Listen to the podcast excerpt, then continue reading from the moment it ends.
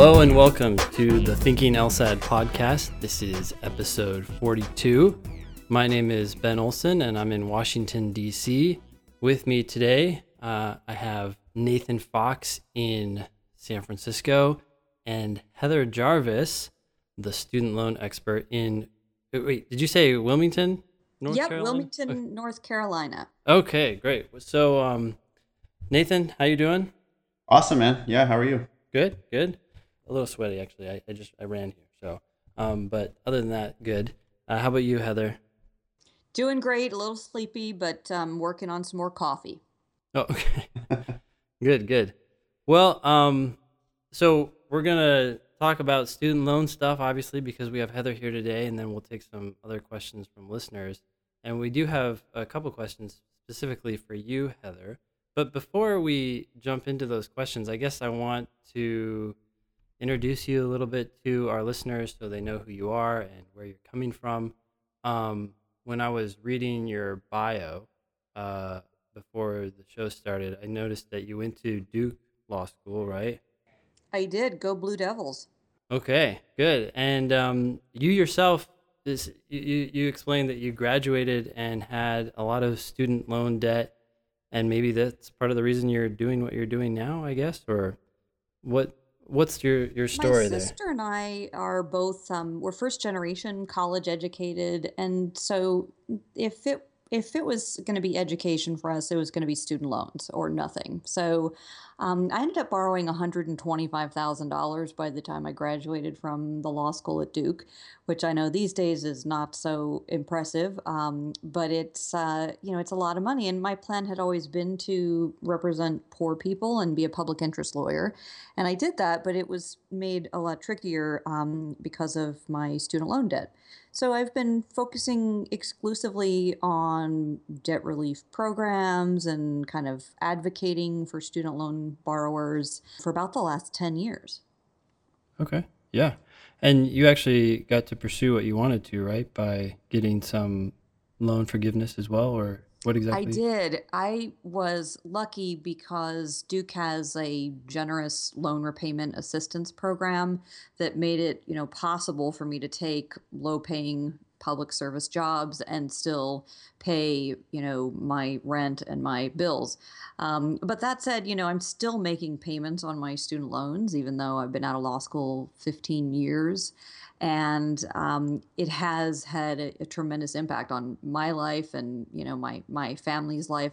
I don't I don't regret it for a minute because I've I've been uh, able to do you know what I've wanted to do uh, with my career and my legal education, and I needed to borrow in order to get educated, and so I'm glad that I did that. Now, would it have been nicer to get you know a fancy education with no student loans? Yeah, but that's not how it, is. Um, in the world we live in.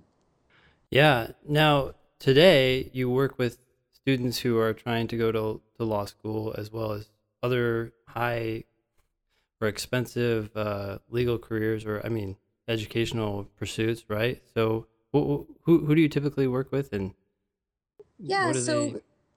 you know, my kind of specialty is um, student loans and the repayment and forgiveness provisions associated with them. So my focus is mostly on the issues that face people who have significant educational costs. So that tends to be a lot of graduate and professional degree holders, like lawyers um, and you know law students before them, but also veterinarians and you know various folks who have a lot of education. And really, my clients end up being uh, the universities and professional associations and employers usually of these students and graduates. So I don't work directly with folks about their own loans. Um, my focus instead is to do um, training and kind of self help guidance and assistance for borrowers, but to really sort of shift the costs of what I do to the organizations that benefit from the you know the student loan system. Oh, okay. So you go to an employer or a school, and then you present information to their students or their employees about how to navigate this process. I guess. Yeah, that's right. I do a lot of that. Okay. Cool. Well, we have a couple questions from listeners. If if this sounds good to jump into now, unless you had anything else you wanted to say before that. Yeah, go go for it. Okay, so this first one is from Rachel, and she says, uh, "I really appreciate that you guys are talking about the cost of law school. This is a big concern of mine."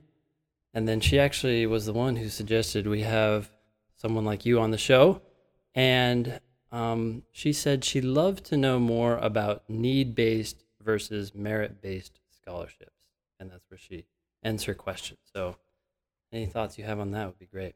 Yeah, so so Rachel's been thinking about the issue. That's clear from her question. And so she's absolutely right that the the cost of earning a law degree is significant and it it ought to be part um, of people's decision making when they're considering law schools and considering how to pay for legal education. So, specifically with regard to Rachel's questions about need based versus merit based aid, we've seen really in higher education across the board, including within legal education, uh, really a shift from pure need based to more of an emphasis on merit.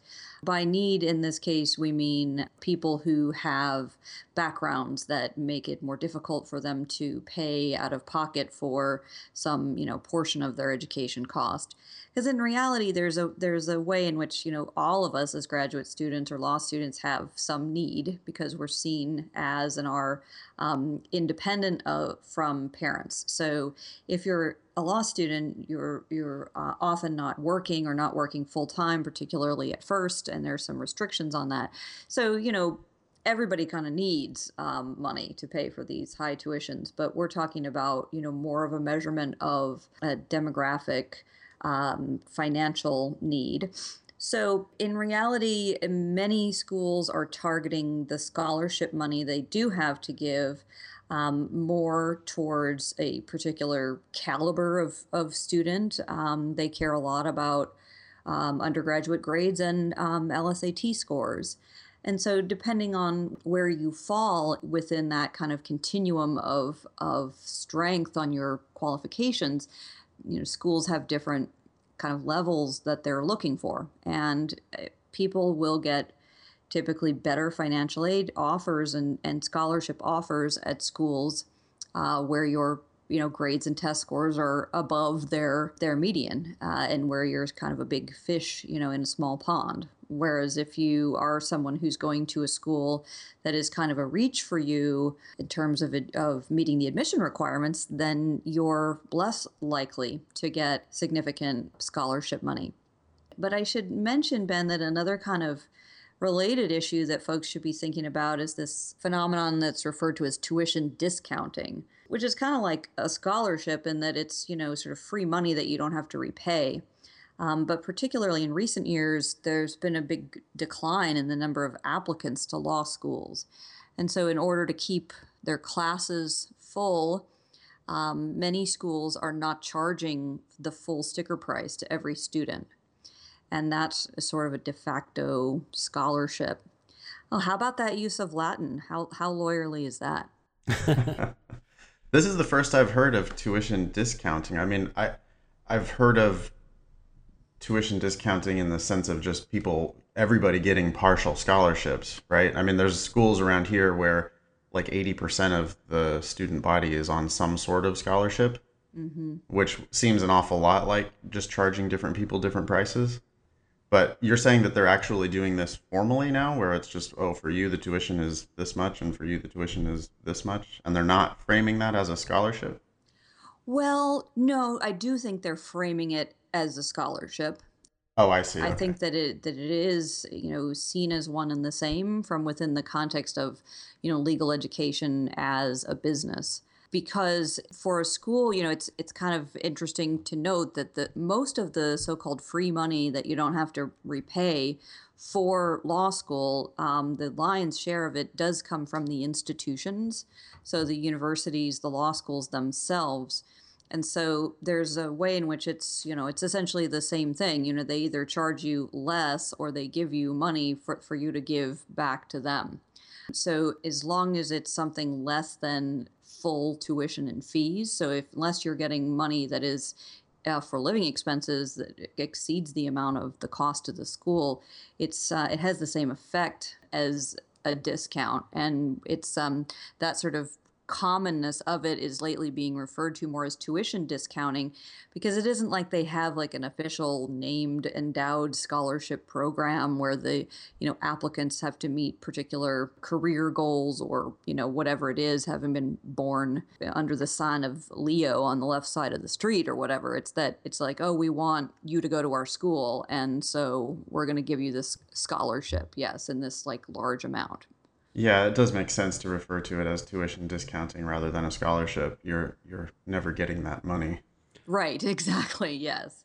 Although I mean, it is still based on your LSAT and GPA and overall application strength, right? Because that's that's how they're making it's not completely arbitrary, it's somewhat based on a on your merit, right? And so they're saying, "Oh, we like you better, therefore we're going to give you a scholarship." It's not formally a scholarship, but that's effectively how they're justifying it, I'm assuming, or deciding who should get such discounts. No? Yeah, that's right. So that's absolutely right. And and you know, kind of both those things can be true though. So on the one hand, they're recruiting specific students for their particular qualifications, as you mentioned, but then they're also determining how much of that to do and how generous to be in that regard based on the total number of applicants and the total number of uh, slots in the class so that they can get that sort of sweet spot that works for the business model of the education as well. Because, you know, and I think that not everybody's aware of this. I don't know why anyone, but anybody would be who doesn't think about this a lot, but you know, most law schools are what we call tuition dependent. So they're mainly nonprofit organizations that spend all the money that they bring in, all the revenue they bring in, which is primarily from tuition dollars, is used for a combination of, you know, salaries of faculty and staff and, you know, other operating expenses. So it's not like you know they're they're making a profit, but they need, according to their calculations, a specific amount for meeting budget requirements each year. So, is there anything that a student can do to increase their chances of getting this kind of discount or scholarship other than trying to make their application as good as it can be, which they're going to be doing anyways, presumably. But is it can they be can they ask for consideration of this, or what what's uh, what's some things that students can do differently? Yeah, so people can do a number of things. Um, to begin with, it makes sense to prepare as best you can by really carefully contemplating the costs of earning the degree and the impact of educational debt, as well as, you know, making financial plans so that when you do enter school, you're in a position to be successful, for example, by doing things to try to minimize how much you may owe on things like credit cards and such before you get there. But as far as as arranging the, you know, kind of best financial aid package that you can, everyone needs to continue to use that free application for federal student aid. Some um, schools require that you submit additional information, and there can be deadlines, sometimes very early ones.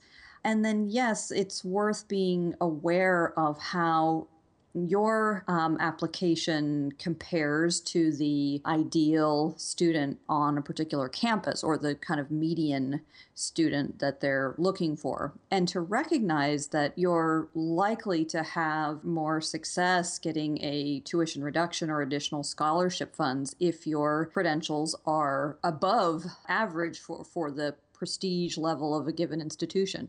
And I think you know from from my perspective, I think it makes sense to consider attending all the law schools that you're interested in attending for reasons that make sense to you like the curriculum that's offered you know particular clinical offerings that you might find interesting or you know geographic location cost and and potentially also prestige. But depending on what you want to do some you know schools are a better fit for some people than other schools are but within that kind of personalized framework, it's worth thinking about both the sticker price of a school, you know, and what they advertise to be the tuition and fees, as well as the indirect costs of going to law school. So that includes books, um, room and board, health insurance, that kind of thing.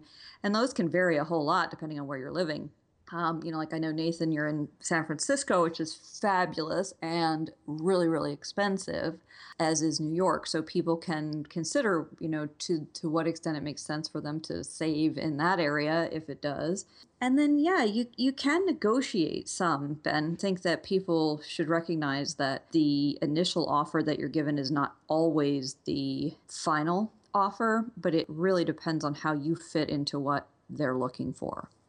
So one thing I kind of take away from what you're saying here is that if you feel like you're an above average student for that university or that law school, then maybe you should be more proactive in terms of how you respond. I mean, I guess you should always be proactive, but if they give you an offer, odds are greater that you could probably get something more from them if you're above their average. Yeah, or or get something from them. So depending on how good their you know first offer is. So I think that if mm. you are um, excited to have gotten into a school that you felt was really a stretch and where you're you're falling on the lower end of what of the sort of students' uh, credentials that they admit, it may be the case that you're going to pay a lot closer to sticker price or full price, um, which may be all right if that's what you decide to do. But if you're, for example, choosing between a couple of schools that seem to be of pretty well equal value, or you're trying to decide between schools that offer different things that all sound good, yeah, do recognize that you know it's it's not all about the the rankings and the US News and World Report. I mean that information is of I think really limited value to people who are considering where to go to law school and that when it comes to some especially some of the more minor distinctions between schools in terms of prestige you might really benefit a lot financially from considering going to a school that's you know a few ticks down on someone's measure if it meets all of all of your needs and you can you can get some money thrown into the deal. Yeah nathan do you have any questions or thoughts yeah uh, i was just going to ask i one question that i get a lot is how do i ask for more money? Politely? You know i mean i think that you can do it with members of the uh, admissions team at the school. Probably um, I would recommend before financial aid professionals necessarily. And to you know let them let them know what you know other options that you may be considering and to give them the information that you know the money is a concern for you um, you know and specifically to even say you know is this is this everything? Will you you know is there is there anything more that you can do because I'm, you know, on the fence and just sort of let them know that you care about it and see where you get. And I'm not trying to say, I don't mean to say that uh, a school is going to be trying to lowball you or anything. I, I don't, I don't think that that's actually the way that it often, that it often goes.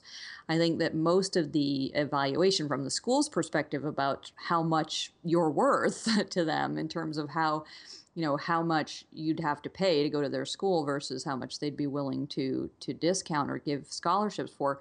I think a lot of that is you know outside of your control and has maybe already gone on before you before you are even getting an offer or making a negotiation. But they do um, have do some fine tuning through the uh, recruitment process um, in an effort to you know fill the class.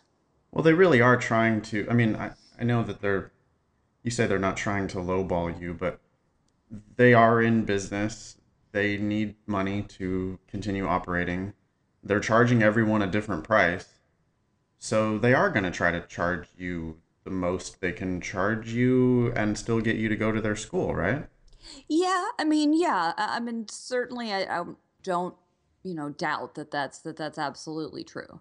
Um, but I think in terms of evaluating what the market will bear, that they have a lot of information from the beginning. So no one has perfect information, yeah. but the school has some sense of what is the you know the fair price because they sure. know what their like competitive peer institutions would be doing and the like so but they don't know how important money is to you that's right right and and so you can go ahead and tell them hey i'm paying for this myself or i'm concerned about xyz is there something more you can do for me? Yeah, absolutely. I think that's right. And I think you should.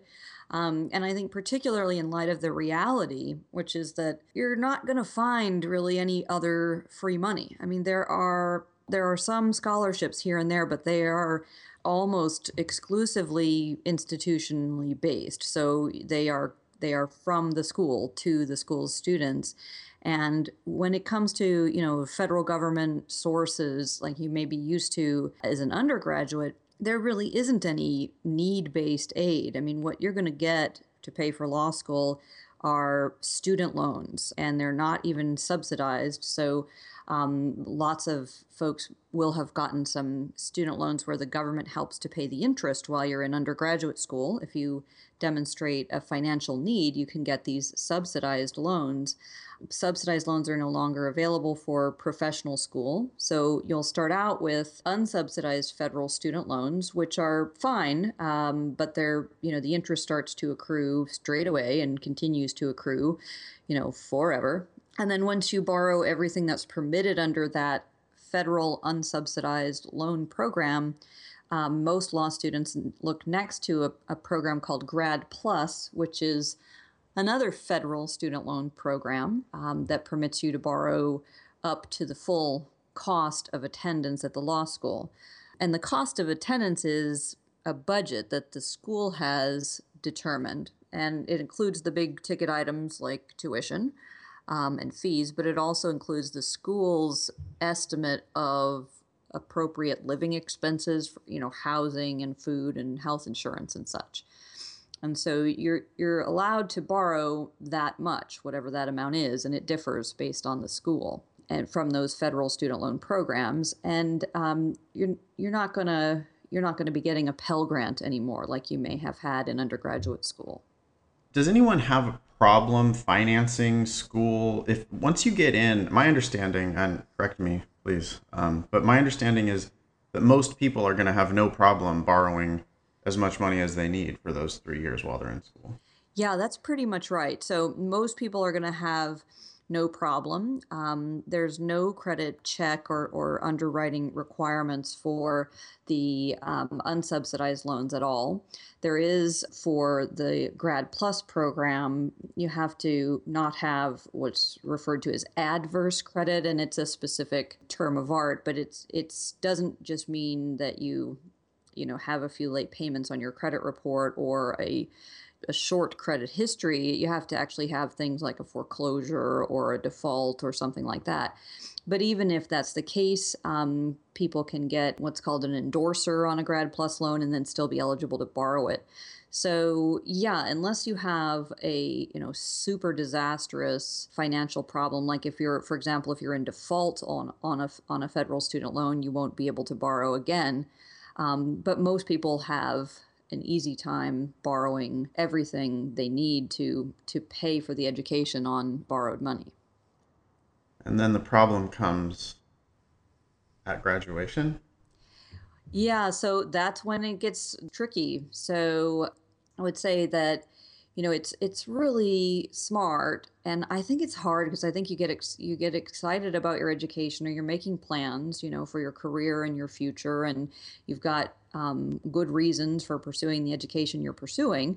And so there's a real tendency i know this happened to me to sort of say okay well i'm going to do what i need to do to get this education and and that's these loans and then i'm going to figure out you know how to manage that later because there's nothing i can do about it now but actually, you know, you you can go in with your eyes open, and I think it really helps to to get a sense of you know what are you going to what are you going to borrow and and what will that mean for you when you graduate in terms of you know what kind of monthly payments are you looking at? What what options do you have for affordable monthly payments? And and then i think also sort of significantly like what's it going to cost over time because that's the the real hardship of debt is that you borrow money and then you end up paying back a whole lot more than what you borrowed because that's how interest works. um, you know, and when we spend money before we earn it, you know, there's a real cost to that. And it can be a lot more, I think, than sometimes than people might think just because of the way interest and loans work. And and unless you come from a family that's really uh, knowledgeable about these things and talks about it and teaches the children and you within the home, um, most people aren't going to have a lot of experience with this. Student loans are the first big significant debt that most people deal with. It's the most expensive thing you're ever going to buy, with the possible exception of a house. Yeah, right. I like to tell my students when I graduated from Hastings in 2011, my loan payments came in, and I'll never forget the first statement because the first month's payment was more than my rent in San Francisco. Yep. so, yep. yeah. Ben, did you borrow money? Uh, I did borrow a little bit. I was really lucky, actually. When you when you just mentioned that, it reminded me of what kind of happened. The so I went into law school and I was already married, and my wife was looking for work, and she found a pretty simple job at the university. And because she became an employee there, they gave me half tuition uh, Sweet. At, yeah, at, for law school, which of course was like made her salary astronomically higher than yeah right. what she was doing. She was a, a, administrative assistant or something like that. But anyways, that helped a ton. So yeah, absolutely. Was that taxable? I don't remember. I think but... not because I think it would be seen as a as a scholarship that wouldn't be wouldn't be taxable. Yeah. Anyways, it was it was a huge benefit. So uh, I I left law school and that was the biggest debt I had for a while until like you're saying Nathan, we bought a house and now that's right. so any more on need based versus merit based, or should we jump into Joe? What would be helpful here? You know, um, I'd love to just mention, and I want to make sure that your listeners understand that they should look first to those federal student loan programs we talked about. There are also private student loans that are offered by banks and private lenders. And I just want to be clear that private student loans are nearly always more expensive than federal loans, and they are risky to student loan borrowers they don't have the kinds of consumer protections that federal student loans do. They don't have flexible repayment options and forgiveness provisions. They usually require co-signers and they can be much trickier to deal with. And more and more of the students that uh, Nathan's teaching to do a good job on the LSAT are going to be people who already have some private student loans and federal student loans from undergraduate school and it's it's those private loans that you'll have to you know make a specific strategy for dealing with once you're out of law school and you can pay for law school almost exclusively or exclusively using federal student loans, with the kind of notable exception of the bar study period that many people borrow for. I was a little shocked to figure that out when I was getting out of school that you know, many people then end up paying for an expensive bar review course right after graduation because they don't always teach you how to pass the bar when you're in law school, especially if you go to a fancy law school where they don't teach you that really at all. And, um, you know, you can't get any more federal student loans once you graduate. So most people, lots of people borrow expensive private student loans on their way out the door. And I just want to urge people to minimize their borrowing of that loan and recognize it as a different kind of debt that won't be as flexible in repayment. I might tack on to that just they give you a package, right, of loans while you're in law school. They they sort of use that budget and then you apply for you've applied for aid, so then they use the budget and they show you what you can get with all the package of loans and you, you're not under any obligation to actually take all that money. I think people maybe don't understand that one way to minimize your debt while you're in law school is to just turn down some of the loans that they're willing to give you. Because I remember seeing people sort of living high on the hog while they were in law school off of their loans because they were actually able to get too much. The budget was just too high.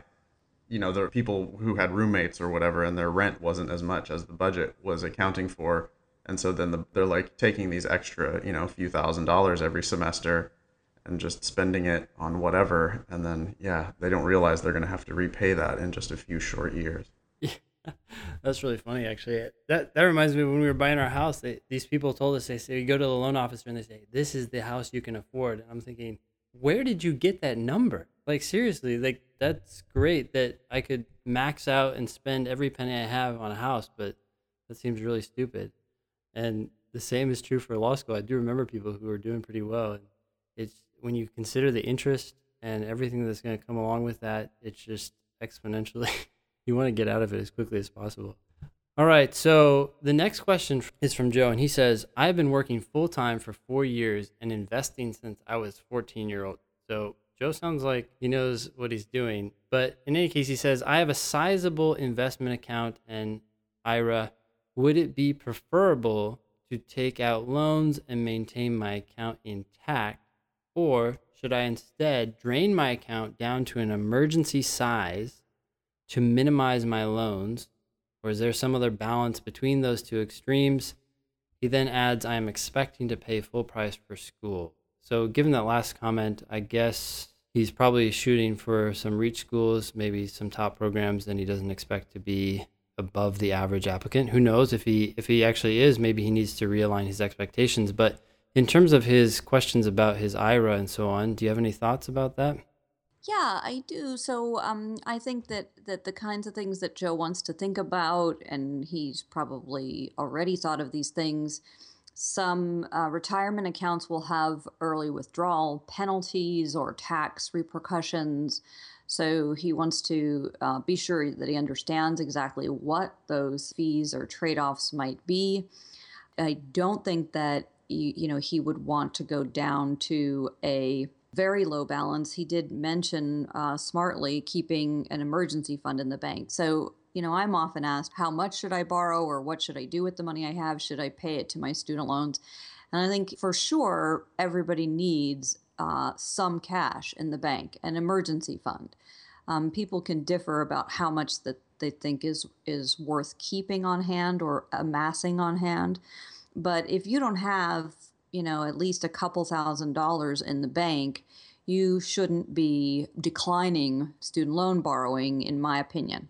Um, you shouldn't live quite all the way on the edge, you know, if possible. So, and, you know, then I think Joe wants to think about, you know, right now, interest rates on student loans, federal student loans are pretty good. A lot of students and, and graduates are complaining about high interest rates on federal student loans and certainly they're they're significantly higher than you know than what people are getting on their mortgages right now but considering that they are unsecured loans that are being being lent to people often who aren't working full time or who don't have super long credit histories, it the federal student loan interest rates are in fact significantly lower than what people would be getting in the private market.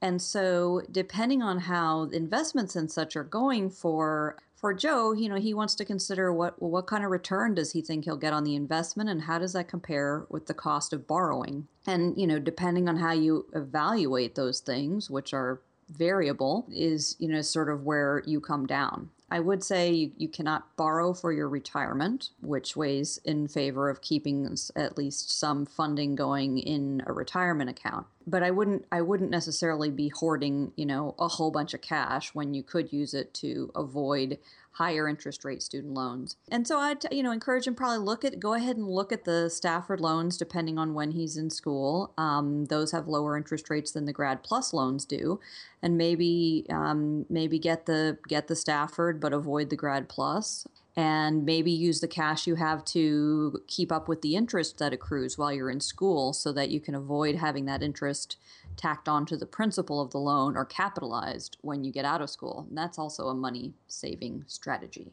Yeah, no, I think that's a really good point. I, do you know what the interest rates are roughly right now? I know for mortgages it's like three and a half, four percent, but for the the Stafford loans, um, yeah, they're closer to they're closer to six and a half. Wow, I mean, But the thing is, is that they change every year. So, like for Joe, you know, I would be encouraging him to look at whatever student loans he may already have, if he does have any from undergraduate school, and see what interest rates those are.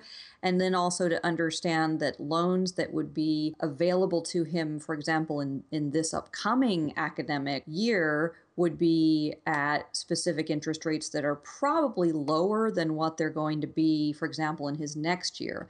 So the unsubsidized loans that folks are getting for this upcoming academic year are just under 6%, 5.84, but the plus loans are at 6.84. And, yep. and that again is for professional borrowers. Undergraduates have a somewhat lower interest rate. But when you take out those subsidized loans, they're paying your interest while you're in school, right? Yes, but the subsidized loans are only available for undergraduates. So oh, you won't be oh, taking yeah, any right. more out once you're in law school. Mm-hmm, but mm-hmm. you you wouldn't necessarily, um, you know, want to, for example, clear out your your bank accounts to pay off a subsidized loan, since it, as just as you say, Ben, would be, uh, it wouldn't be costing you money while you were in law school. Yeah. Wow. Well, I guess at six and six percent or so, my inclination to Joe would be tell me if you think otherwise, Heather, but I would say keep it all in the investments because over time, those investments are probably going to make 6%. Assuming he's in the stock market, he would know better about that. Obviously, he knows more about investing than I do, but as long as it's the same or higher, then I would rather have access to that cash because you can always just at any moment turn around and then pay down your loan. But if the interest is the same or less than your return, it's no different in my mind. And like you said, you're avoiding the penalties of withdrawing that early. I think that's right, Ben. I mean, I think it through the same way um, that you just described. I mean, that makes perfect sense to me. There's also that whole idea of the time value of money, which is correct. You know, that in the future, when your loans are due, the money that you're spending to repay them is that future money is worth less than the money today. Mm-hmm. I'd say the only kind of concern about evaluating the return on the investment is that although you're right, people would project you're probably going to get a 6% return. In reality, there's no guarantee. So you you might lose your shirt. Yeah, I, it's just the kind of the risk I guess you'd have to evaluate. But it seems like even if you didn't, you know, if you earn two percent, or yeah, you could lose some. Depends on how risky his investments are, I guess. But having access to that cash would seem valuable. Whereas if you pay it now, you, it's already gone, and now you just have loans and no access to cash in case something were to happen, or I don't know what. But so the other question Joe asked is, I would be interested in hearing Heather discuss the postgraduate financial impact for a student who pursues a clerkship, which pays only fifty-five thousand, but has loan support from their school. I guess we touched on this a little bit earlier, but specifically if you, that's your plan to go and do a clerkship which is going to pay less what do you think clerkships are definitely lower paying than some private law firm positions particularly in larger f- firms but they are also useful in terms of increasing your marketability and the salaries that you can command after your clerkship. So, yeah. clerkships are seen as prestigious and as good training and experience opportunities for newly minted lawyers. They also help people to establish strong, you know, professional networks that they can call upon in their career search. And then, as the question implied, this is assuming that the law school may have some loan repayment assistance benefit. I would encourage people to look at the details of any particular school's program. We refer to them generally as LRAPs for the acronym Loan Repayment Assistance Program. There are a number of them that actually exclude clerkships from benefits because of the reasons I mentioned that clerkships are really not seen as as hardships mainly not because of their salaries but because of their being such a, an effective launching pad and they are often temporary for one or two years. So, you know, my thought as far as career goals and money, I feel like people should really be pursuing the careers that they are most passionate about and moved by. So if you are interested in a clerkship, whether it's followed by, you know, high paying private sector work or any other kind of work, eh, government or nonprofit work, I think particularly because of the the newer loan forgiveness programs that law graduates can afford to do whatever kind of work they want to. And I really do mean that. I mean, it, it used to, to be true that um, some people felt they had to make a lot of money in order to make the payments that were required of them. But these days, people have access to income based repayment plans for their federal student loans and forgiveness provisions that are associated with them and that are particularly generous for people who pursue um, careers in public service. So I think, you know, under the current system, we can afford to do whatever kind of work we want to do, and that you should figure out what's most important to you and then pursue that path. So, you know, I definitely think that if you want to do a clerkship, you can afford to do that and then do whatever you want to do afterward. If the only thing that matters is making the most money possible it's debatable whether you would do better long term by going straight into a, a big law firm or if you would do better long term by taking um, a lower salary for, for a couple of years in a clerkship. Nathan? I have a couple questions about LRAPs. I am under the impression that, or at least the with the UC Hastings LRAP program, I know some people who were in the Hastings LRAP program. They make you reapply for the program every semester, and it's sort of like if we have the money, then we will assist you with your loan payments. Are you aware of schools cutting their LRAP programs or, or failing to, to actually help people yeah, make those, it's a, worth recognizing that um, just as Nathan's saying, the programs are virtually never guaranteed benefits. I can't think of a single school that promises that for sure they're going to come through for you the way you thought they would when you went to their school. On the other hand, I don't know of any example of a school that has just said, "Oh, you know what? Sorry, we're we're out of money. We're not going to give you any benefit." I think what is most common is that, you know, the devil's kind of in the details. So, programs at many schools are pretty modest to begin with, and they have relatively small budgets or budgets that provide a benefit that's, you know, something but nowhere near, you know, generous. And so I think that you know, especially if you're still considering law school and you're and you're considering um, the kind of career that would make it difficult to um, pay your loans without help, you should look at the design of the particular LRAP closely. Primarily, you should see what their budget is. How much money do they spend on the program every year? Have they done it for a long time?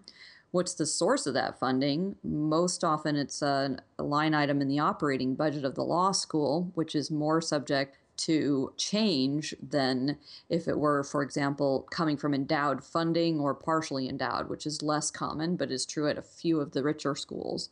But also look to see like what are the um, employment eligibility requirements, earning requirements like salary caps, because nearly every LRAP you have to need help with your loans to get it. So they're they're never like any kind of a free lunch. You know, they're sort of a way of making it possible to to help the poor without yourself, you know, hopefully needing the food stamps. But they're really not any kind of windfall.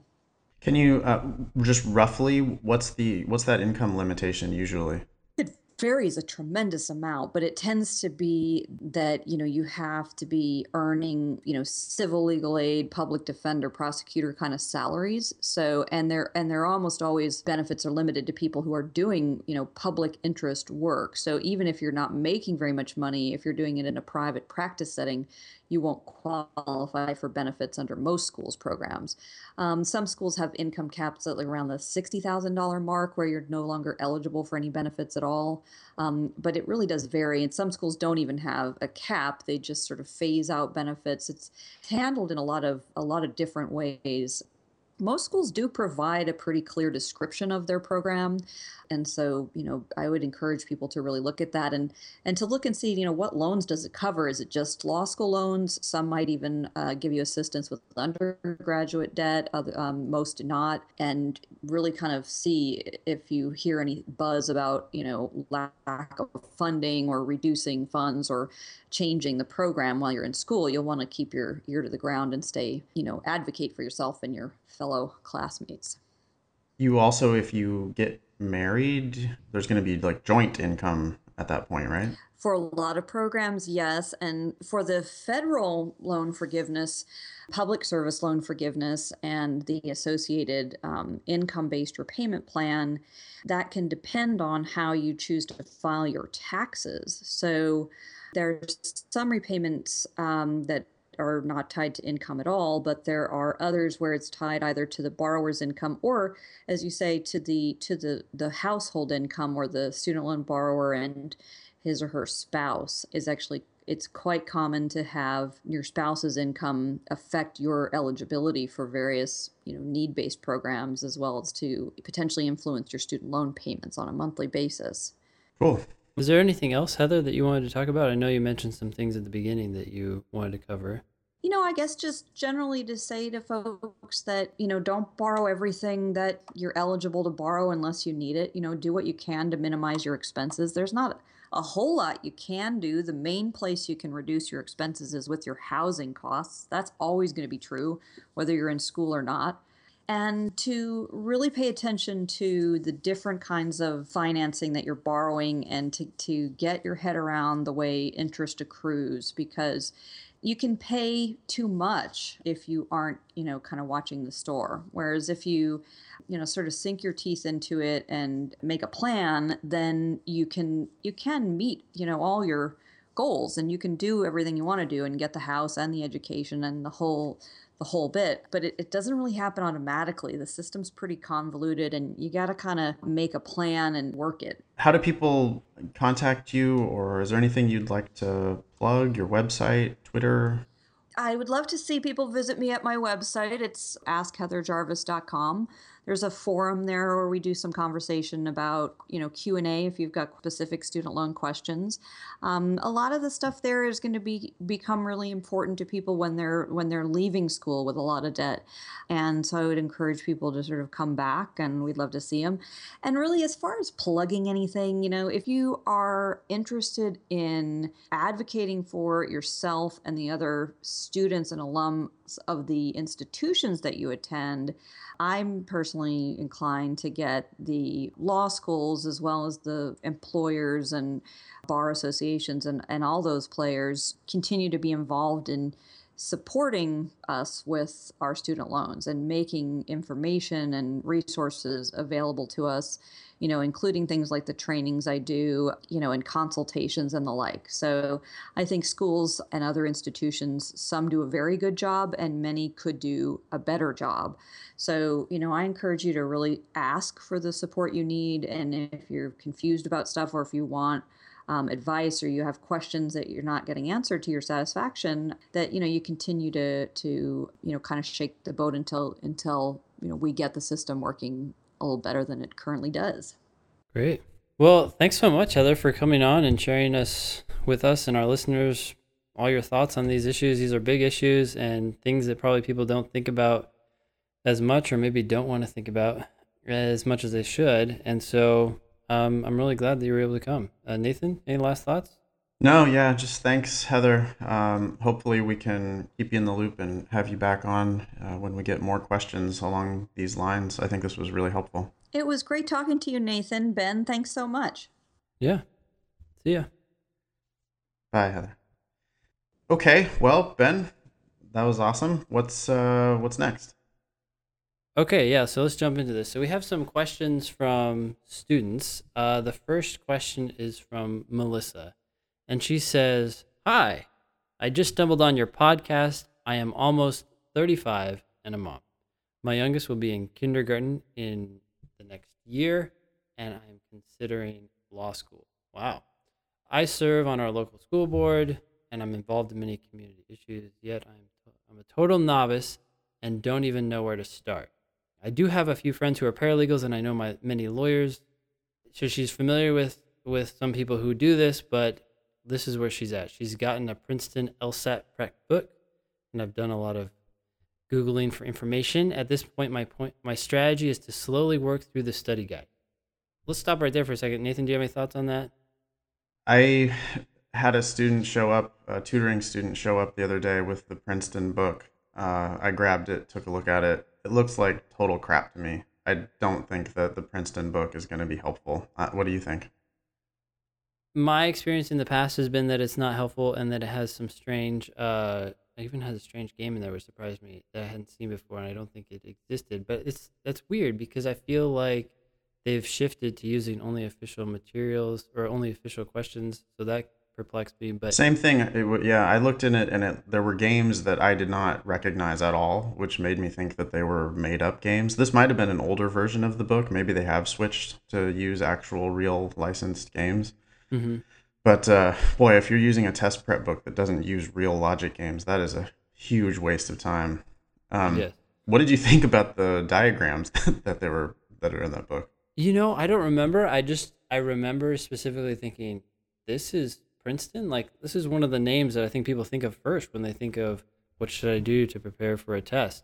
So it kind of surprised me, but I guess it was also heartening. We, we, the competition is a little easier yeah, the the diagrams I for the games I thought were almost comically overcomplicated and okay. just yeah. not useful at all. I mean, it was amazing these huge grids. Um, oh, it was like yeah. a grid and then each of the boxes had a diagonal line through it. Oh, so they were doing no, a grid, no. and then the and then it was like all X's and O's, and just this a whole bunch of additional extra abstraction. I'm sure that that method works for whoever's writing that book. You know, who for whoever wrote that book perfectly understands it, but um, I cannot imagine that that is learnable for anybody. And I've just I've had so many students who've come to me from Princeton or Kaplan saying you know, Princeton and Kaplan really helped me for the SAT.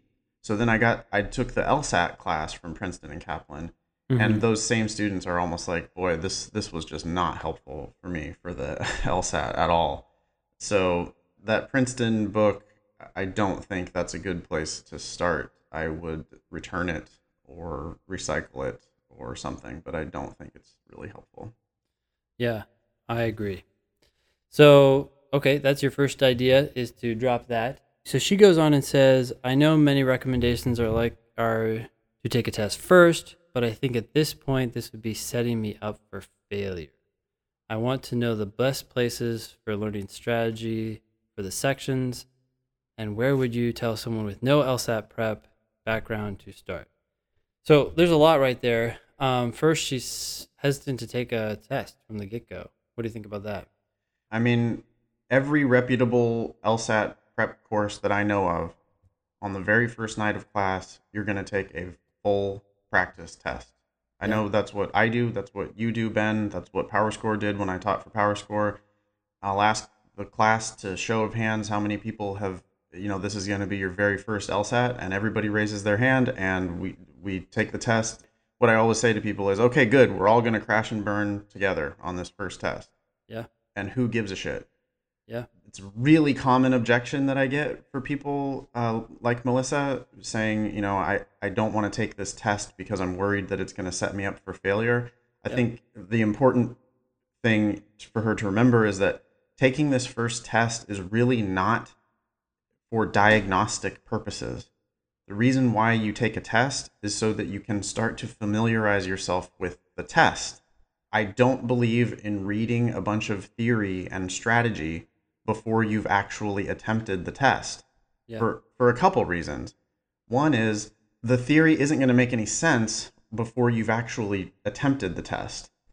To get something out of the discussion of theory, you have to have a little bit of the practice 1st mm-hmm. It's like reading a book on how to ride a bicycle before you've ever seen a bicycle. The second reason why I think the theory first doesn't make any sense is that for a lot of people, much of the LSAT is going to be understandable in a very intuitive way.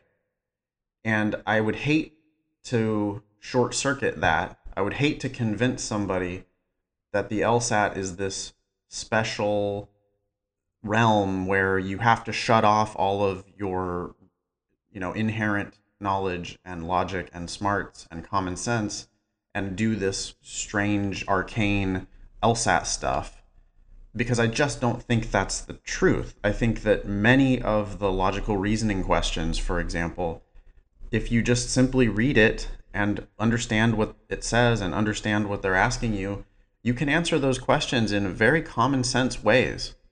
And I think studying theory first in that case can actually hurt you uh, because you're trying to employ all of these LSAT strategies when in fact you would have been perfectly equipped to just answer the question without those special strategies. Yeah, I couldn't agree more.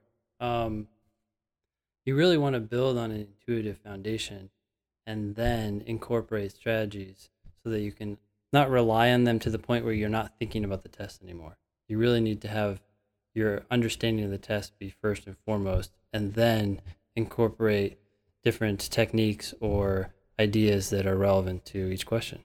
Yeah, I think you've got to be open to the possibility that the test is actually pretty manageable, uh, or that you can actually just sort of naturally, intuitively read and understand and answer the questions. And when you start with theory, especially if it's a lot of really heavy handed theory like you find in a lot of the prep books that are out there, then you get so caught up in question types and semantics and all of these little trademarked cheesy tricks and techniques and stuff that you forget that ultimately, you know, you need to read, you need to understand, and you need to just commonsensically respond to the questions. So, starting with theory first, I think, is a big waste of time. I think it could actually be detrimental to your improvement. And I think that what Melissa needs to do is just dive right in. There are 75 or more now of these practice tests that are available for us to study. You're not going to run out of tests. And I get it that people are like, I don't want to horrify myself by seeing a terrible first score. You know, in that case, I might even say, okay, why don't you not score it? Like, how about correct it but not score it? That's an interesting idea, right? To, sure. to just don't look at the scoring scale. But I think you do need to sit down and put 35 minutes on the clock and do a section and do do four sections, do the full test so that you can see what's on the test. And then you need to look at the answer key and mark the ones that you missed. And then now those are those are the opportunities to learn. So go back and review those mistakes.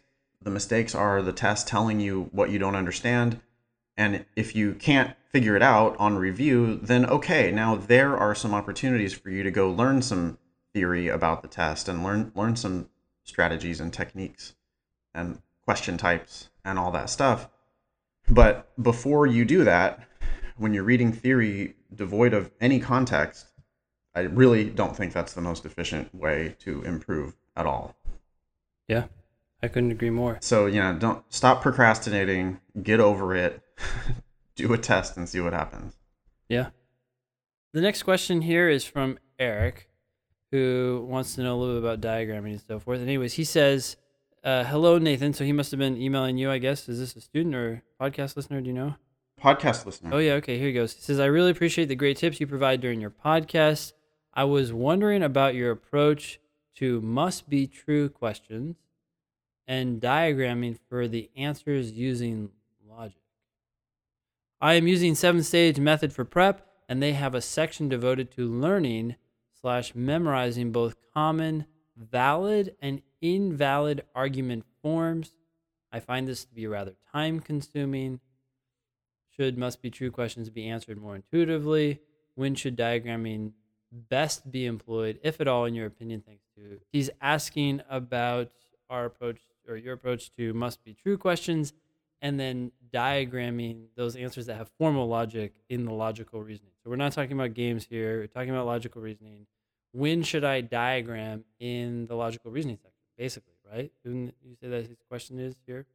Yeah, I mean, I, I think he's got a few different questions here, but on the logical reasoning, I diagram only when necessary to understand the argument and answer the question. And it has almost nothing to do with question type.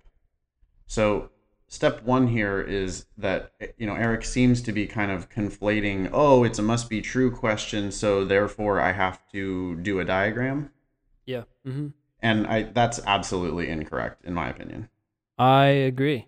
Okay, so I diagram maybe what one question per section, something like that, yep. on the logical reasoning on average. Sure. Sometimes there'll be three in the same section. Sometimes there'll be zero on an entire test. Yep. But it's something like one question per section where I feel like I can only understand this question if I make a diagram. I can only understand the argument if I make a diagram. So I'm going to make a diagram and notice how all of these little pieces and parts link together. That's step one, I think, in answering Eric's question. Yeah. You know, um, not to go back to my number one favorite hobby horse, but I it's tempting to say, you know, maybe reading the question stem first here is what's happening, and he's like, oh, this is a must be true question, so now I'm going to start doing a diagram when I read the argument. Yeah. And that's bullshit. I mean, that's just not what you need what you need to be doing here. What you need to be doing is, as much as possible, intuitively attacking the arguments themselves.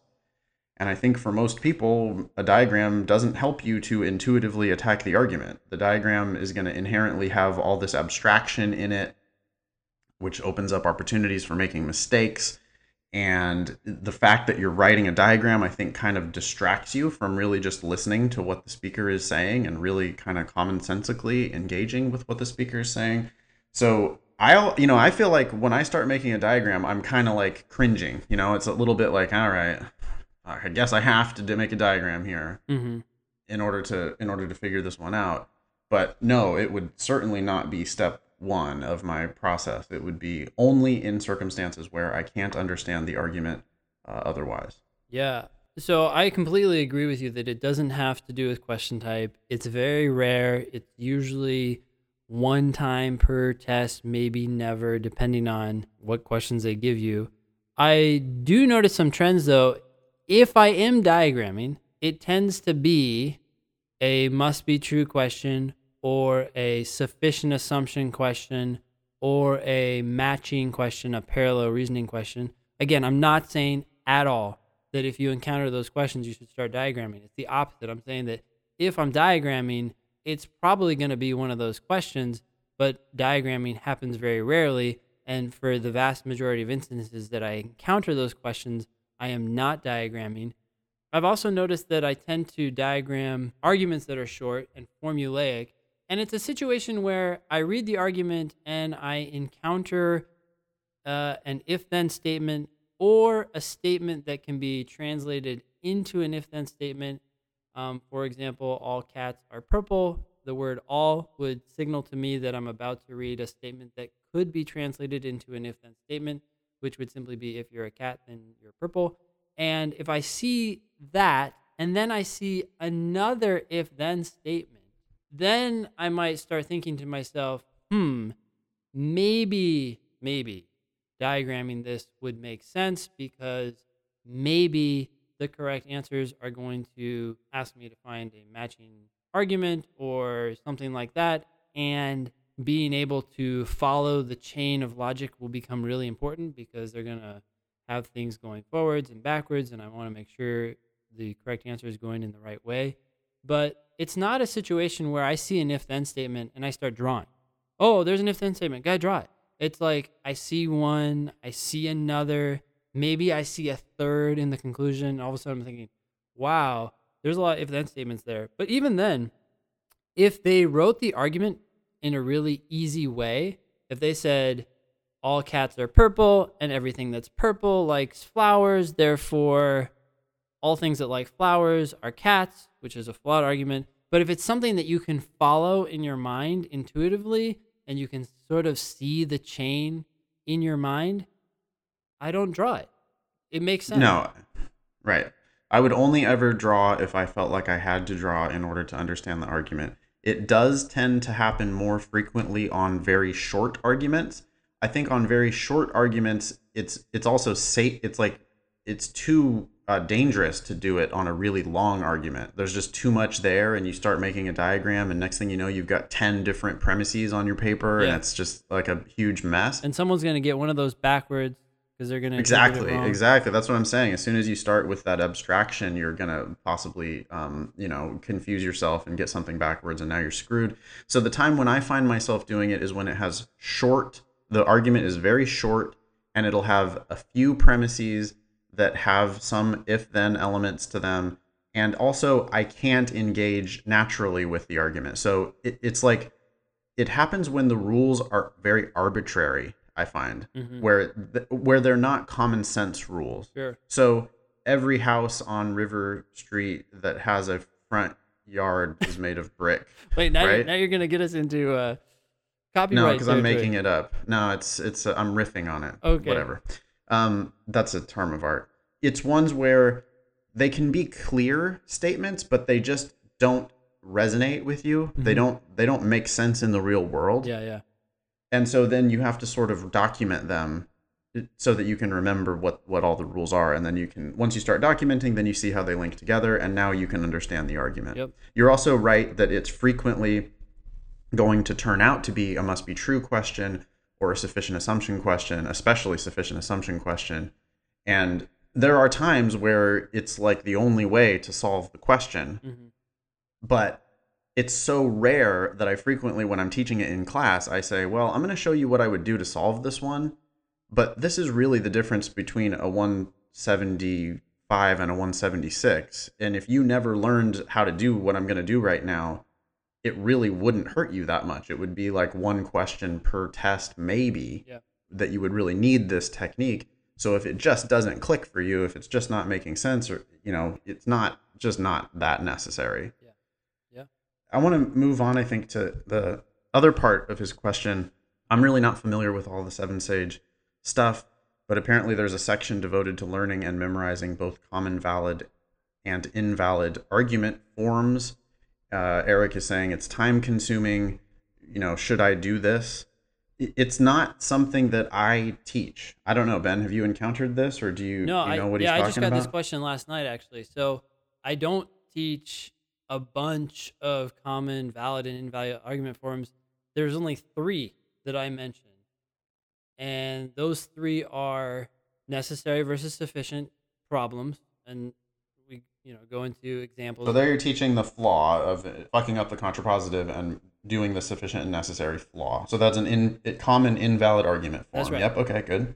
These are the three you have to know because you will see all of them on your test. And after that, uh, the rest, it's better just to encounter them and remember examples of things that are bad and why you thought they were bad, not to actually come up with names. So then the second one, so the first one was necessary versus sufficient mix up, um, where you're talking about they they messed up the contrapositive, like you're saying. Yep. The next one is uh, going from a correlation uh, to a causation. So having evidence about a correlation and then drawing a conclusion about some causal relationship between those two items. And then the last one would be some form of part to whole or whole to part. Like I feel like there's a lot of different flaws that basically are whole to part or part to whole arguments, and you can just basically all throw them into that category. So I feel like those three are very very common and that's what I would. Yeah, I I think that that's right. I do the same thing. I mean, I definitely don't have a hey, I'm to do a big lesson now on 15 different invalid argument forms. I could, you know, uh, the most and some flaw or the the like the ordering of if you do some before all or if you do all before some, uh, you know, and one of them's right and one of them's wrong. I could do a lesson about that. But it kind of goes back to what we were talking about uh, on the last question with the theory versus practice issue. Mm-hmm. And I would say, you know, you're going to encounter plenty of invalid arguments if you just keep doing tests and sections. And so I totally agree that the main ones sufficient, necessary, correlation, causation, and yeah, you could talk about the part to whole, whole to part flaws once you got those three, then I think it's time to just dive in and see what else you find on the tests rather than like trying to memorize every invalid argument. There are infinite invalid arguments. Yeah, it's almost like I think the purpose of law school, right? The law school law school is designed to make you think like a lawyer, to become critical, to become analytical, to understand how to analyze things but I get a lot of people who talk to me who have no experience with law school and they say, Hey, Ben, you went to law school, right? So what's the law on X? I'm like, I have no idea what the law is on X, but I can tell you what I think about it if you give me the law and whether I think it's stupid or not. But I think that's how you have to approach these arguments is you don't want to become an expert in all the different flaws, just an expert at pointing out stuff you think. Yeah. And then it says here that there's also a section devoted to learning and memorizing common uh, common valid argument forms.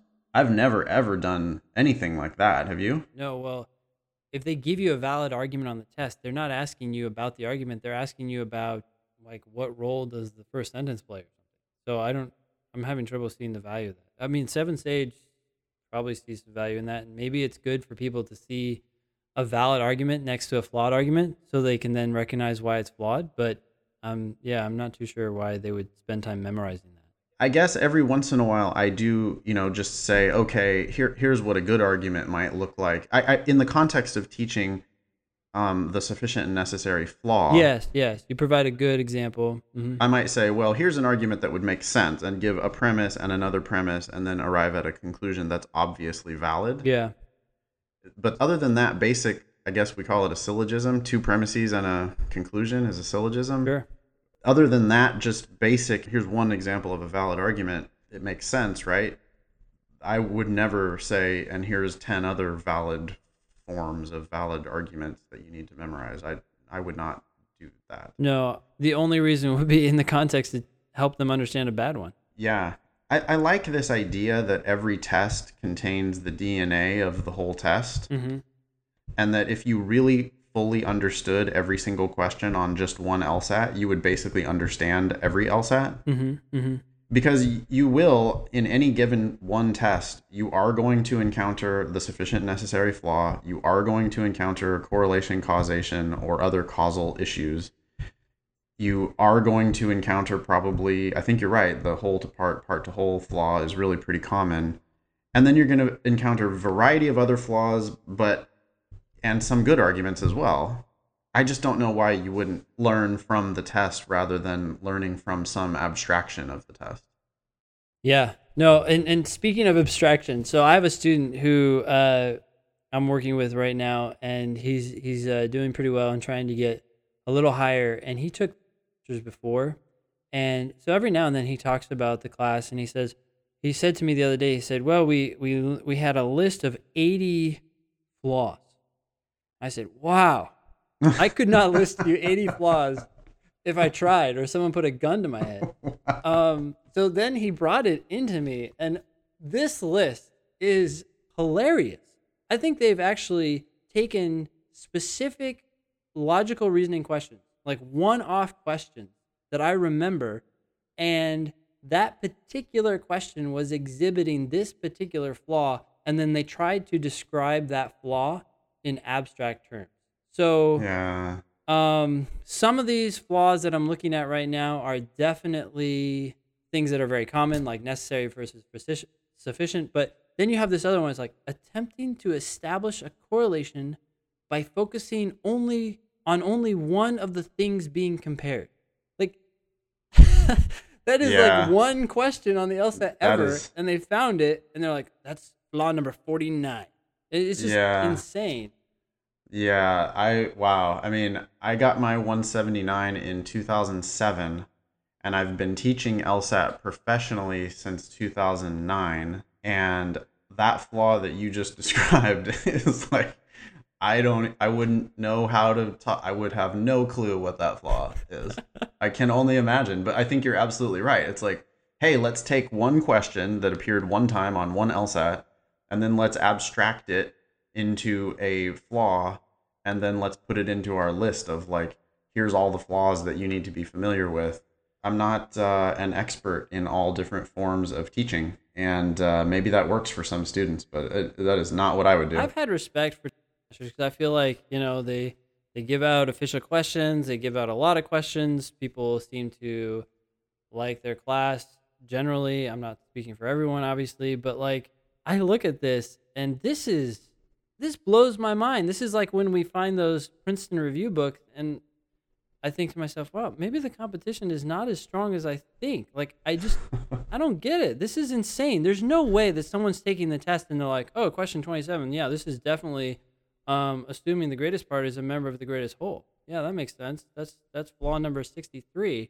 Um, okay, next question. I mean, that's this. This has got to be a joke.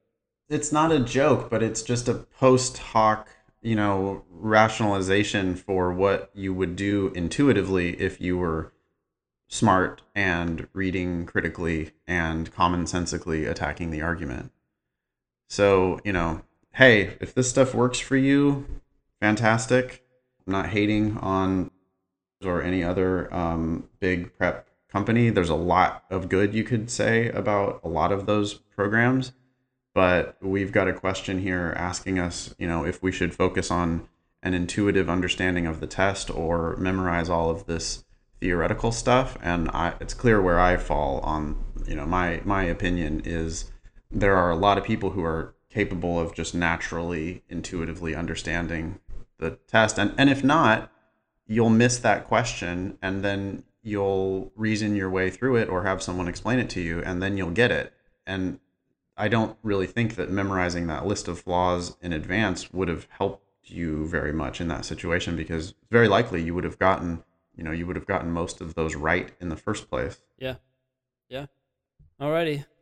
So cool. uh, that's everything, right, from Eric? Yeah, I think that takes care of that question. Uh, thanks again, uh, listeners, for all of your questions. You can email us help at thinkinglsat.com. That gets to both uh, me and Ben.